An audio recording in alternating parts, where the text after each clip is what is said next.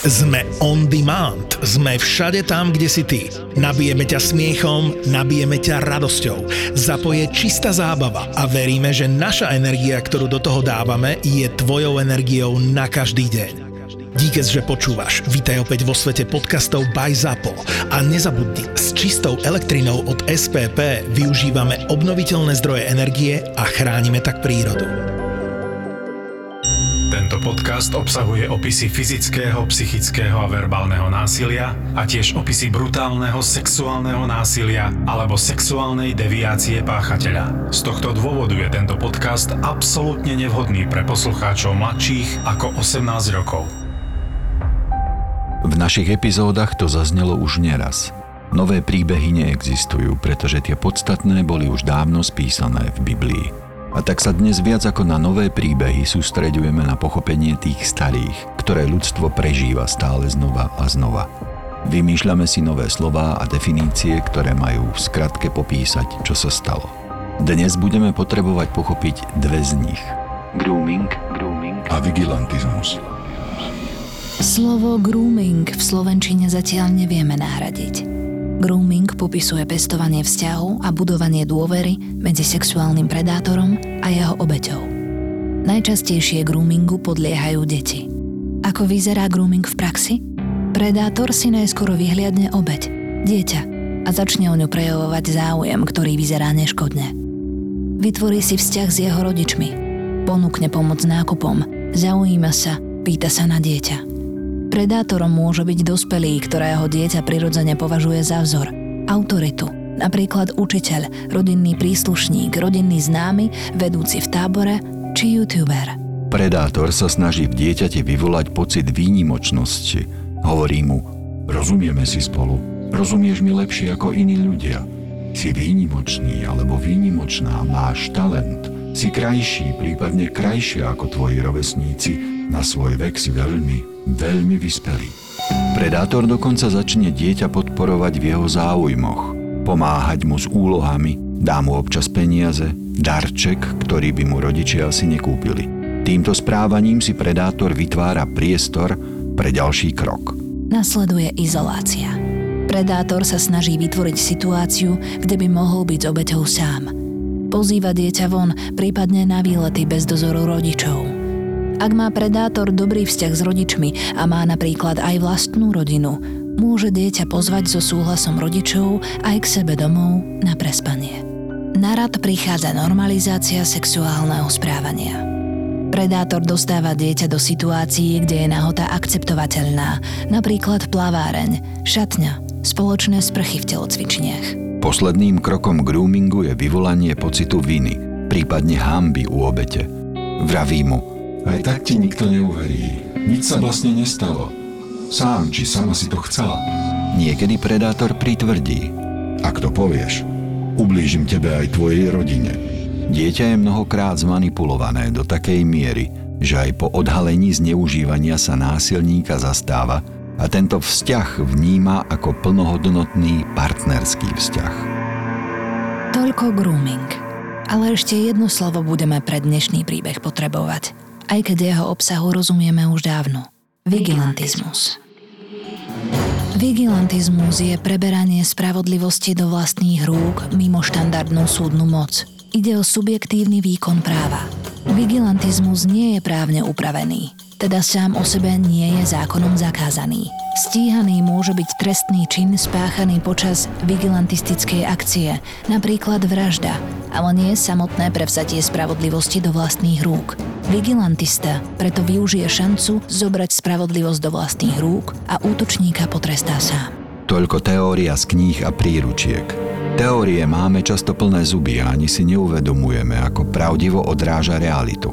Podobne ako tento príbeh v dnešnej dobe aj na Slovensku, tak stále narastá taká tendencia dožadovať sa v úvodzovkách občianskej spravodlivosti. To je tá tzv. prirodzená spravodlivosť, ktorá má suplovať skutočnú a do zákonných pravidiel stesnanú spravodlivosť civilizovanom svete sa spravodlivosť musí riadiť neprekročiteľnými a danými uzákonenými pravidlami a predpismi.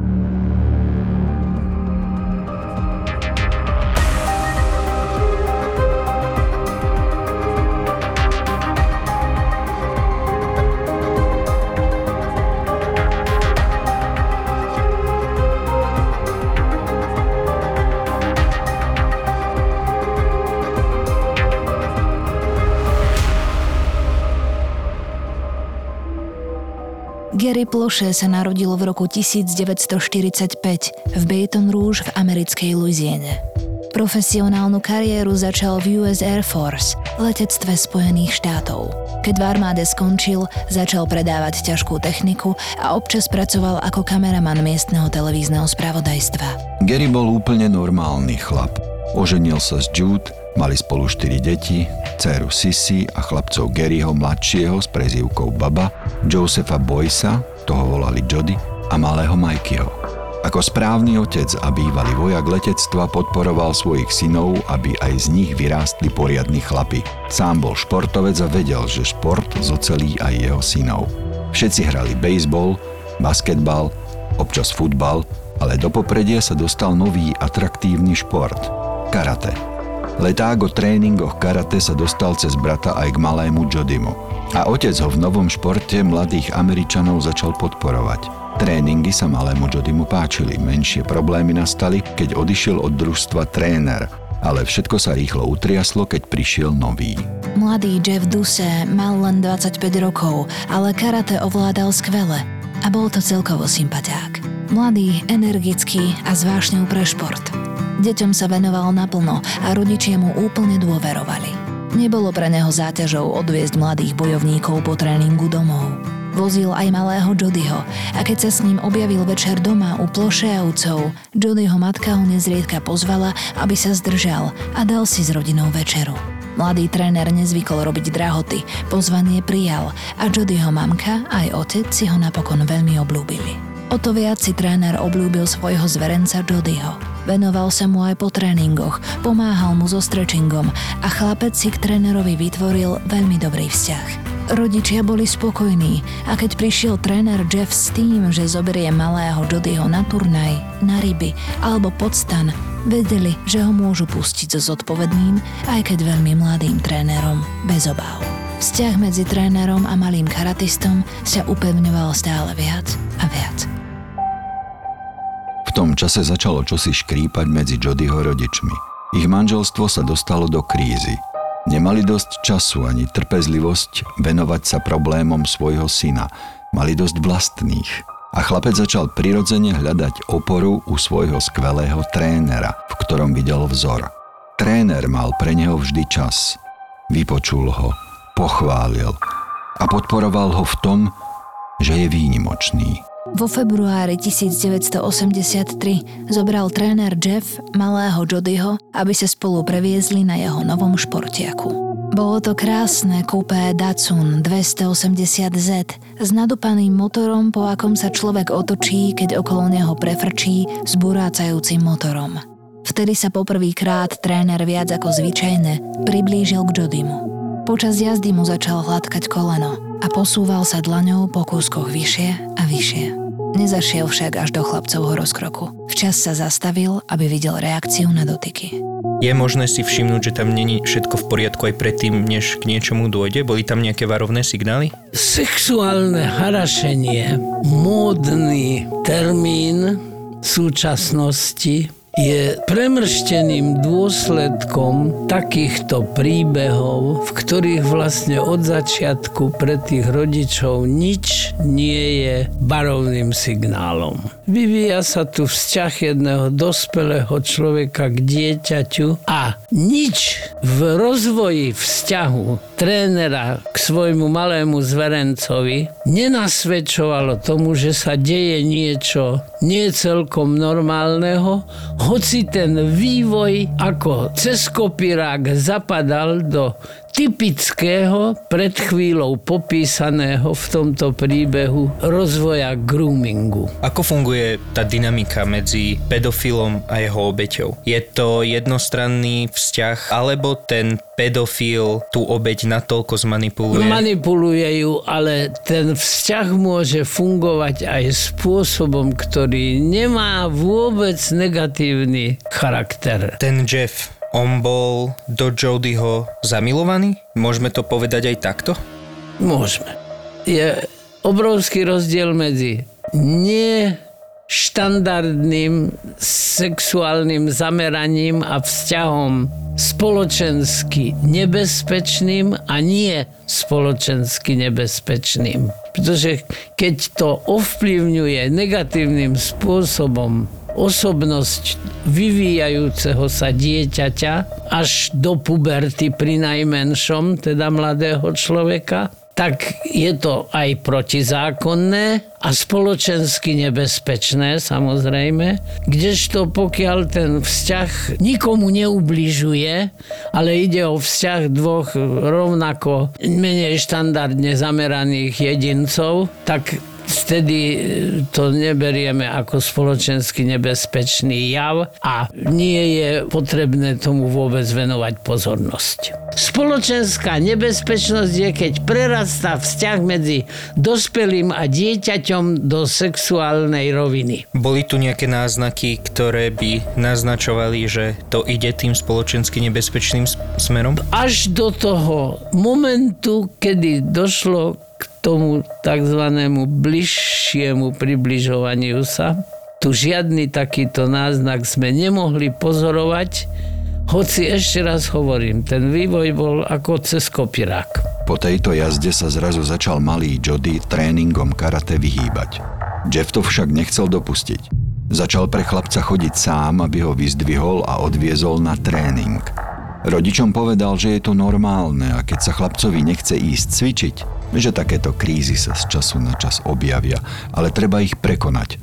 A on s tým malému Jodymu pomôže. Tréner Jeff sa však okrem prekonávania odporu ku karate začal viac venovať tomu, aby posúval hranice vzťahu medzi ním a malým Jodym. Postupne ich prekonal úplne a zanedlho začal chlapca, ktorý mal vtedy len 11 rokov, naplno sexuálne zneužívať. Jody sa mu úplne podriadil a prestal hrať futbal a aj basketbal, aby mal viac času na cvičenie s trénerom. Je to náš najlepší priateľ, povedal Jody pre školské noviny. Tréner Jeff nepozorovane zneužíval svojho zverenca takmer celý rok. Vo februári 1984 sa však dostal do finančných problémov a hrozilo, že sa bude musieť odsťahovať z Baton Rouge a opustiť trénerský post i svojich zverencov to nechcel a preto sa rozhodol, že z mesta ujde aj s malým Jodym. Navrhol chlapcovi, aby šiel s ním. Sľúbil mu, že ujdú do Kalifornie a tam zájdu do Disneylandu, o ktorom malý Jody už dávno sníval. Nikdy nebol v Disneylande. Aj tak však malý Jody pocítil rozpaky a chcel sa najprv o všetkom porozprávať s rodičmi. Dokonca im chcel porozprávať aj o tom, čo s ním tréner robí, keď sú spolu len sami dvaja ale potom zvíťazili výčitky, že by tým svojho trénera sklamal a tak sa rozhodol, že s ním utečie z domu. Rozhodol sa sám a dobrovoľne.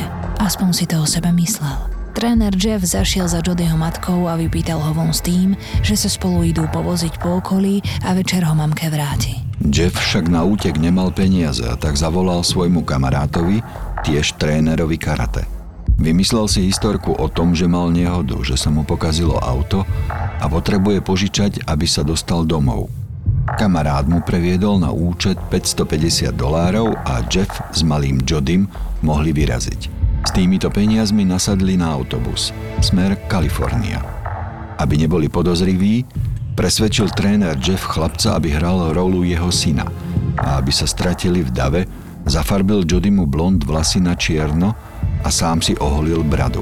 Zaujalo ma, že Jody nebol obeťou vyslovene proti svojej vôli. Ten grooming akoby tak zabral, že Jody sa stal súčinným no, v tomto úteku. tam tá jeho vôľa určitým spôsobom sa prejavila v začiatkoch pri tom ošahávaní na stehne a keď sa začal vyhýbať tréningom. Keby vtedy bola situácia v rodine taká, že by s plnou dôverou sa mohol s týmto rodičom zdôveriť, tak by pravdepodobne k pokračovaniu príbehu nebolo došlo, alebo by bol pokračoval menej dramatickým spôsobom. Ten útek, to mi príde zo strany Jeffa taký zúfalý krok. Veď áno. mu muselo byť jasné, že ich chytia. Áno, on sa dostával do finančnej tiesne. Kto vie, či Jody bol jeho jediný objekt, do ktorého investoval zrejme aj finančne, lebo dovtedy tento problém nebol, kúpil si luxusné auto a teraz zrazu ten problém nastal. Mohlo to byť aj s obhospodarovaním tohoto luxusného auta. To, že sa stal súčinným, bolo aj v dôsledku tej celej rodinnej situácie. Ten kontext je veľmi dôležitý a je to jedna z najdôležitejších premenných v celom rozvoji tohto príbehu, pretože jemu vlastne tých nie celkom dôveryhodných rodičov tento sexuálny partner v úvodzovkách nahradzoval. Na to, aby ste mohli počúvať nový príbeh vražedného psyché, potrebujeme partnerov podcastu, ktorí to umožnia. Dlhé roky mali prácu, ktorá ich bavila. No potom sa niečo stalo. Táto udalosť, čo sa odohrala v tom roku 2013, keď som sa tak zamyslela sama nad sebou, že ja, tichý človek, ja som sa ozvala, to skôr asi bola taká zhoda okolností v čase, že, že nejako som možno ja neviem, či dozrela, či ako to nazvať. Začali si všímať pochybné tendre zvláštne neetické rozhodnutia či očividný konflikt záujmov. Ja teda som nemala problém s tým, aby sa to vyriešilo. Podstata tej našej požiadavky, čo sme e, vlastne spísali v tom našom liste pre zamestnávateľa bola, aby sa toto premietlo do zákona, aby som ja mohla e, s čistým svedomím povedať, podľa zákona vám priznávam dôchodok a nie, že priznávam vám ho podľa vnútorného predpisu sociálnej poisťovne. Keď na to upozornili svojho šéfa, stali sa neželanou osobou. Ozvala som sa asi preto, lebo pracovala som tam už nejaký čas a tým pádom som mala pocit, že k tomu môže niečo povedať a jednoducho to bolo niečo, s čím som fakt nesúhlasila. Vedela som, že mnohí s tým nesúhlasia, vedela som, že je to v rozpore s tým, ako postupovala sociálna poisťovňa niekoľko rokov. Toto sú príbehy slovenských whistleblowerov, ktoré dokážu vyraziť dých. Vypočujte si rozhovor s odvážnou úradničkou Marianou, ktorá sa postavila za správnu vec. Urobili by ste to znova? Asi áno. Ako v tomto konkrétnom prípade áno. Nový podcast Neumlčaný pre vás vytvára Úrad na ochranu oznamovateľov v produkcii denníka SME a nájdete ho na všetkých podcastových platformách.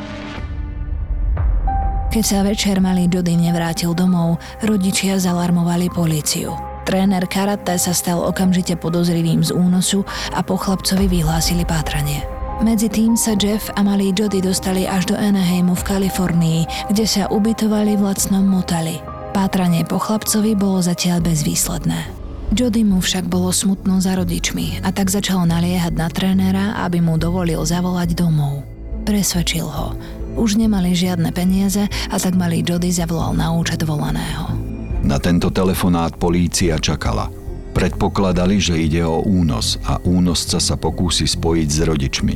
Ich telefón preto odpočúvali. Keď sa Jody ozval mamke a otcovi, ktorý sa k nej v ťažkých chvíľach vrátil, policajti okamžite hovor lokalizovali. O pár minút na to dorazili do malého motela policajné hliadky a vrazili do izby. Našli v nej Jodyho, aj jeho trénera Jeffa Duseta. Trénera na mieste zatkli. Nekládol žiadny odpor. Po zadržaní podrobili trénera aj chlapca sérii výsluchov. V prípade chlapca sa snažili zistiť, či ho jeho tréner a únosca v jednej osobe nejako zneužíval. Chlapec všetko poprel. Policajti sa s tým však neuspokojili a podrobili chlapca podrobnému lekárskemu vyšetreniu. Z neho vyplynulo, že malý Jody bol opakovane zneužívaný svojim trénerom. Fakt, že Jody kryl svojho únoscu... To je štokholmský syndrom. Ako otec dvoch synov a nevlastný otec dvoch dcer, ako by si reagoval v takomto prípade ty? Bol by som nesmierne rozhorčený, samozrejme.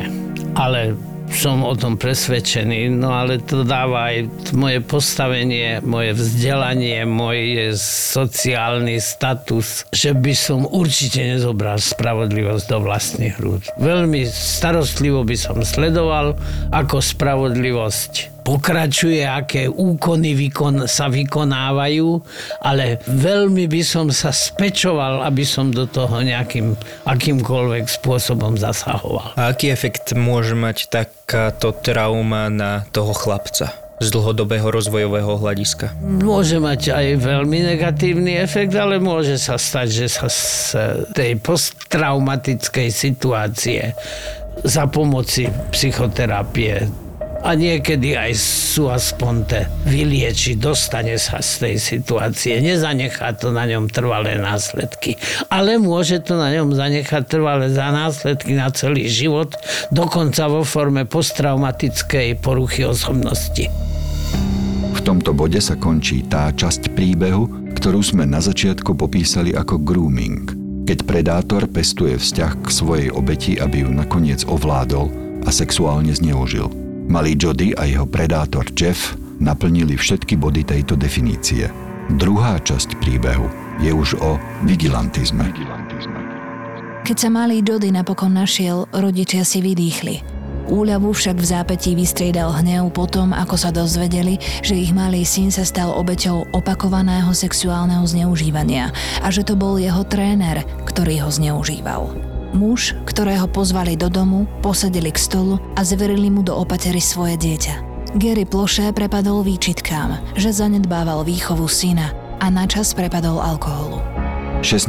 marca 1984 mal byť tréner Jeff prevezený do Louisiany, kde sa mal zodpovedať za svoje činy pred súdom. V sprievode novinárov ho dvaja policajti viedli krížom cez letiskovú halu v Baton Rouge. Jedným z dvoch policajtov, ktorý trénera eskortoval, bol zástupca šerifa Michael Barnett. Dobre sa poznal s otcom malého Jodyho. Eskortovanie na letisku nakrúcali televízne štáby. Všade cvakali uzávierky fotoaparátov. Keď prechádzali halou, míňali časť s nástennými verejnými telefónmi. Pri jednom z nich stál a telefonoval muž v pásikavom tričku s bielou šiltovkou na hlave. Vo chvíli, keď okolo neho prechádzala eskorta s obvineným trénerom, sa muž sklonil dole a z púzdra na člnku vytiahol malý revolver s krátkou hlavňou. Revolver bol nabitý nábojmi s tzv. expanznou špičkou. Tento druh streliva má mimoriadne devastačné účinky, keď narazí do tela. Muž s revolverom bleskovo pristúpil k eskortovanému trénerovi a z bezprostrednej blízkosti mu strel do spánku na hlave. Jeff Dussé sa po zásahu zrútil na zem. Na strelca sa okamžite vrhol zástupca šerifa Michael Barnett a spoznal otca malého Jodyho. Vykrikol na neho – Gary prečo? Gary prečo? Prečo Gary? Prečo Gary? Gary ho spacifikovali a spútali. Nekládol žiadny odpor. Postreleného Jeffa Duseta previezli do nemocnice. Strela do spánku však vykonala svoje a tréner malého Jodyho útok neprežil. Celý incident zachytili kamery a fotoaparáty a správa okamžite ovládla takmer každé spravodajstvo v Spojených štátoch. To, čo Gary urobil, sa stretlo s obrovskou podporou verejnosti. Čitatelia, diváci a poslucháči ho bránili a otvorene protestovali proti tomu, že by mal byť za svoj čin postavený pred súd. Jeden z Garyho známych dokonca zaplatil kauciu 100 tisíc dolárov, aby strelec nemusel ísť do väzby. Prokurátor obvinil Garyho ploše z vraždy, ale potom, čo Gary pristúpil na dohodu o vine a treste, trestný čin prekvalifikovali z vraždy na zabitie. Tento krok podporilo aj psychiatrické vyšetrenie. Psychiatr dr. Edward Husey zistil, že v čase streľby nebol Gary Ploše schopný rozlišovať medzi dobrom a zlom. Obhajoba k tomu pridala tvrdenie, že keď sa dozvedel o sexuálnom zneužívaní svojho syna, Dostal sa do dočasného psychotického stavu. V tomto stave nadobudol Gary Ploše presvedčenie, že iba on jediný dokáže svojim konaním svojho syna zachrániť. Sudca Frank Saja napokon rozhodol, že odsúdenie Garyho Plošého na trest odňatia slobody by nikomu neprospelo a že už nehrozí, že by spáchal ďalší trestný čin. Gary Ploše bol odsúdený na 7 rokov podmienečne s 5-ročným úradným dohľadom a povinnosťou vykonať 300 hodín verejnoprospešných prác. Gary vzal spravodlivosť do vlastných rúk. Pravdepodobne bol aj ochotný niesť následky svojho činu. Ale aj ich mal niesť. Z ľudského hľadiska ho plne chápem. Plne chápem rozhorčenie verejnosti, ja sám som bol dokonca rozhorčený, dokiaľ som si vec dobre nepremyslel a nevypočul si komentár doktora Mazáka, tak som bol presvedčený o tom, že sudca prvostupňového súdu rozhodol nesprávne a nevhodne. V súčasnosti sa plne stotožňujem s Mazákovým názorom na vec, že orgán spravodlivosti nesmie svoje subjektívne pocity, ale ani tlak verejnosti akceptovať do tej miery, že by to ovplyvnilo jeho rozhodnutie dané jeho právnym vedomím.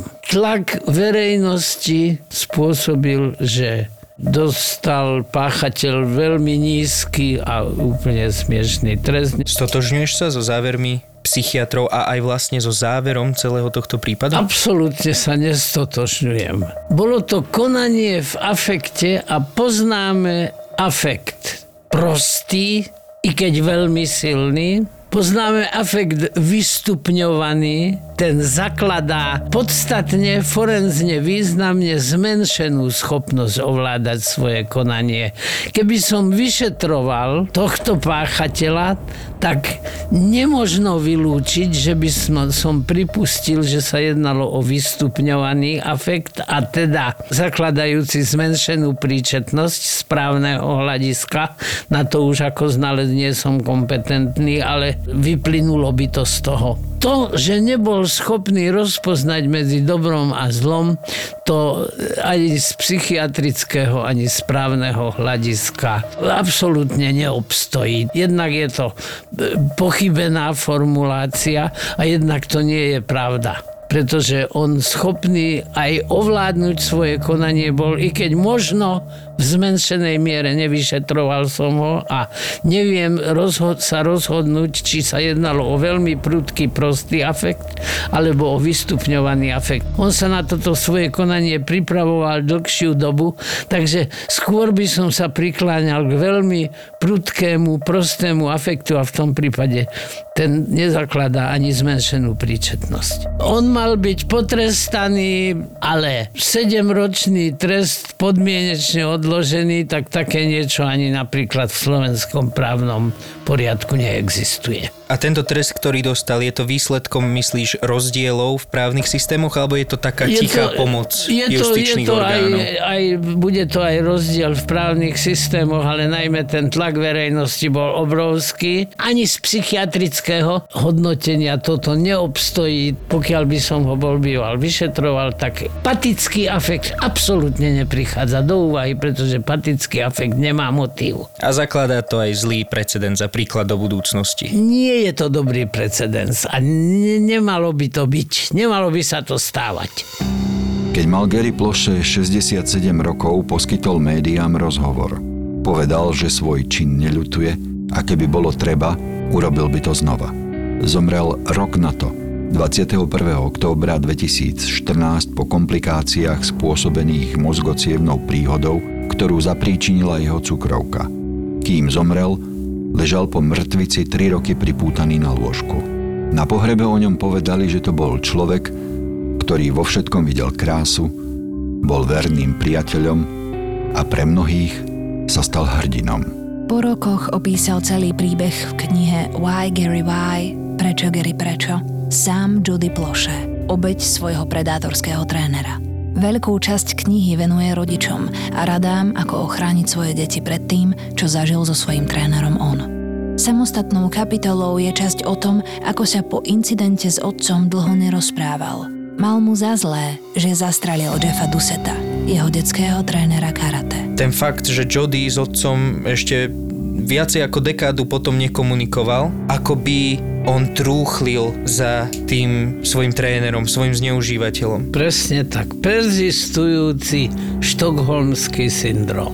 Dokonca dovolím si pripustiť, že z jeho strany sa jednalo už o takú klíčiacu predpubertálnu a prípadne až pubertálnu, koľko rokov mal, keď sa to uh, myslím, celé že stalo? 11 alebo 12. Raná puberta, klíčiaca láska.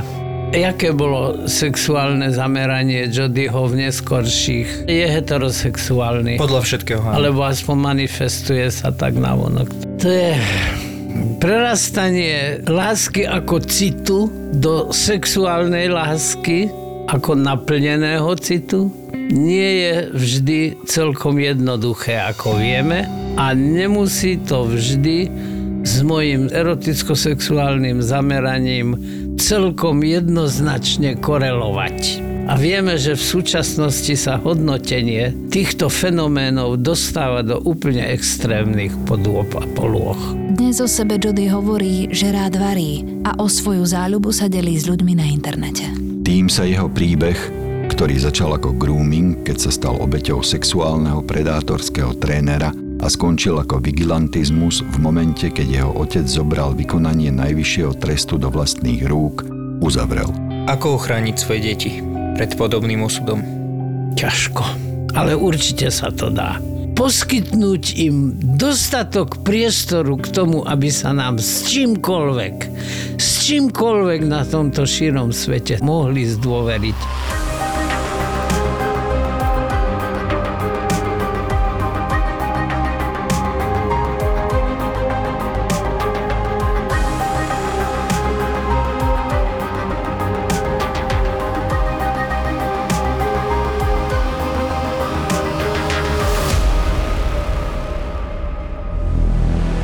Sa aj ty chceš o vražednom psyche páchateľov tých najopovrhnutia hodnejších činov dozvedieť viac, Sleduj nás na subscription-based appke Mamaragan. pravidelne tam uploadujeme extra obsah k epizódam a teraz sme si naviac pre vás pripravili videosériu s názvom Úvod do forenznej psychiatrie, kde vysvetľujem tie najdôležitejšie pojmy, ktoré by mal poznať každý skutočný fanúšik True Crime. Túto sériu nájdeš v prémiovej časti. Link v popise. Košice milujú kurieris. Dobrý, kartička? Nie, kartička. Premiéra bola extrémny úspech a teraz ti do Košic privezieme absolútny podcastový náklad. Okrem kuriérov sa tento raz môžeš tešiť na melóny a banány a tri neznáme. že došti a neogrcaj si gaťky. Došti to. A teraz hovoríš si, že ja už to nedoštím a ogrcala som si gaťky. Tak sa príď naladiť na Vianoce. 16. decembra o 7. večer v kine Úsmev v Košiciach to bude iné kombo. Melóny a banány, tri neznáme a kurieris. Vstupenky zoženieš ako vždy na zapotur.sk. A diri diri din, a diri din don that everybody want you to candy sonda. Sme zábava v podcastoch, sme zábava na Instagrame, sme zábava na TikToku. Zápo na TikToku je Zápo oficiál. Daj oficiálne follow a sleduj najnovšie Reelska a TikToky by Zapo Official. Zapo Official.